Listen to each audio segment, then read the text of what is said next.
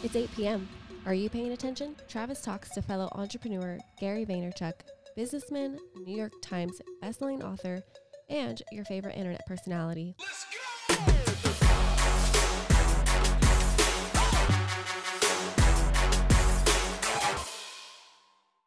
Uh, something that I've been personally focusing on with my brand and my company is Netflix, Amazon, Hulu. The OTTs. Yep. And uh, really trying to organically integrate all of our brands and our clients' products into those platforms rather than run ads on them. Couldn't agree more. Yeah. I I believe that product integration into content is disproportionately a good idea. Have us have always one. I mean, you'll find this fascinating, and this will make sense to you. Like, would be stunned if VaynerX, my holding company, doesn't at some point have a company doing it. That's how much I believe in it. I believe in it a lot. Yeah. I mean, it's somewhere that people's attention is organically already. So there's nothing else. you're to say. not, You're not uh, disrupting it. right. You're not fric- You're not friction, and you can get a cosign. It's the same reason I believe in influencer marketing. Even at the scale that it's at now, even though that we've created a layer of cynicism around it, it's still better. Mm. So yeah, I'm a, I'm an in perpetuity. By the way, to the day you stop, I believe the concept is hundred percent. The execution, that's on you, right? Like I think, I think I see product placement in you know long form content all the time, mm-hmm. where I'm like, they paid a lot of money and they didn't Right. get they didn't get their value there. if it's too Yeah. obvious, yeah. it if it's be- too obvious, if it's too, I actually think if it honestly, I would prefer too obvious to too subtle. Yeah.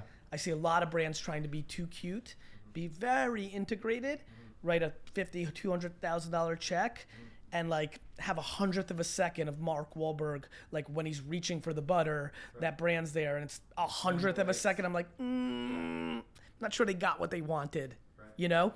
So I think there's a there's a balance uh, that is ultimately the variable of how successful you could be sitting in the middle.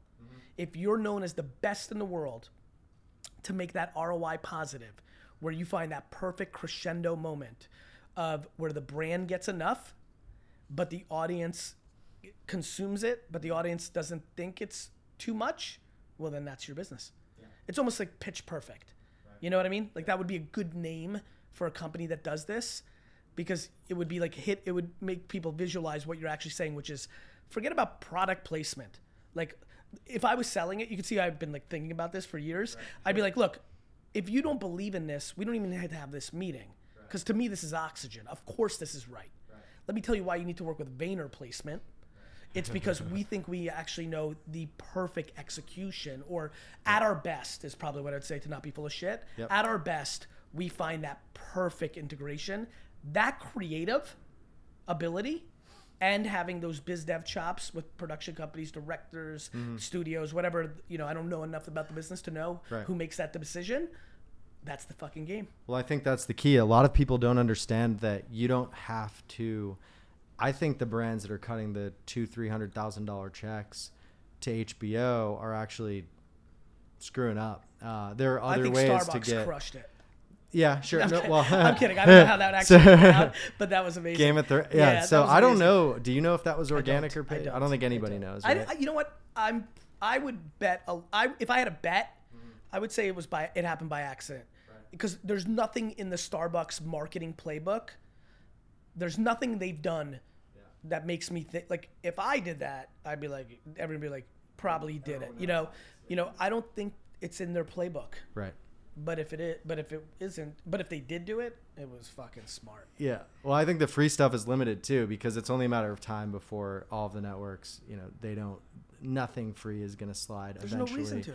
It's because I mean, to. if you look at organic internet marketing and then paid internet marketing, everything what you know, the six, seven, eight, 10, 15 years ago, organic online was the golden ticket to everything. I actually don't think that's how it works. I think here's how it works, and this is actually will reaffirm your thesis, but I think it's slightly different. Right now, there's an enormous amount of organic on LinkedIn and TikTok, an enormous amount. What ends up happening is there's new places, sometimes a new platform, TikTok, sometimes, ironically, a, a feature change like LinkedIn that became more content, where the supply of the content that's putting out doesn't fulfill the needs of how many people are paying attention. Thus, all the content gets seen more.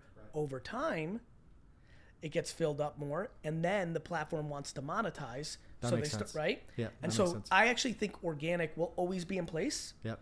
It's almost like real estate, right? Right. It'd be like, oh, all the good places have it's been just bought gonna out. Really? Because. Brooklyn was a good buy. Right. Oh, right, right, Brooklyn's right. finished. Oh, Queens then ended up It just becoming- goes like this and it corrects. I think That's there's all. parts of Jersey right now. Newark. I think Newark Mm-hmm. is a fucking steal. I think all my employees should buy a, a you know a not as good place in Newark right now because it's all the same dynamics. It's just train to New York. Yeah.